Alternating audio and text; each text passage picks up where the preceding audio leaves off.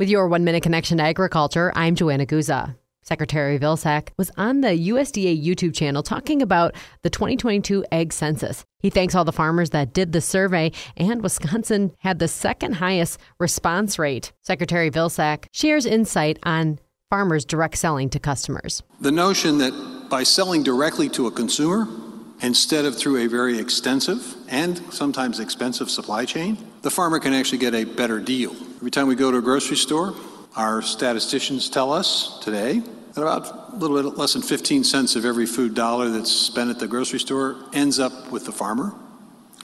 By the time the farmer pays for the production of that product, he or she's got about seven cents. Can we create a better deal with direct to consumer opportunities? This survey talks about farmers beginning to embrace, and we're seeing an increase in the number of farmers understanding that dynamic. And that's your one minute connection to agriculture. I'm Joanna Guza.